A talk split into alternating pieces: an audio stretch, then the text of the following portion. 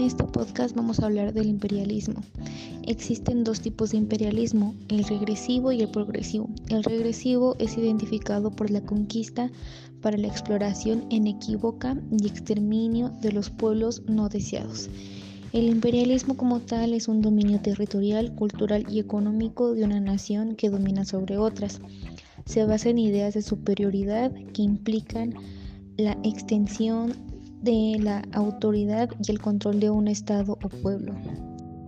Imperialismo progresivo tiene una visión cosmopolita de la humanidad que promueve la extinción de la civilización y la sociedad. Periodo en el que se estableció va desde la Edad Antigua de 1870 a 1919. Se produjo la necesidad de construir imperios coloniales. Así podríamos definir el imperialismo como características, dominio de una nación sobre otra mediante el uso de fuerza, los medios de producción son controlados por los imperialistas, se persigue el control militar en el territorio dominado, eh, forma de expansión económica y expansión colonial.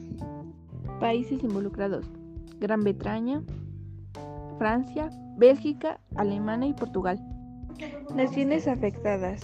Inglaterra, consecuencia de la Segunda Guerra Mundial. Las consecuencias democráticas fueron el aumento de población difícil de sostener, desequilibrio entre los recursos y la población.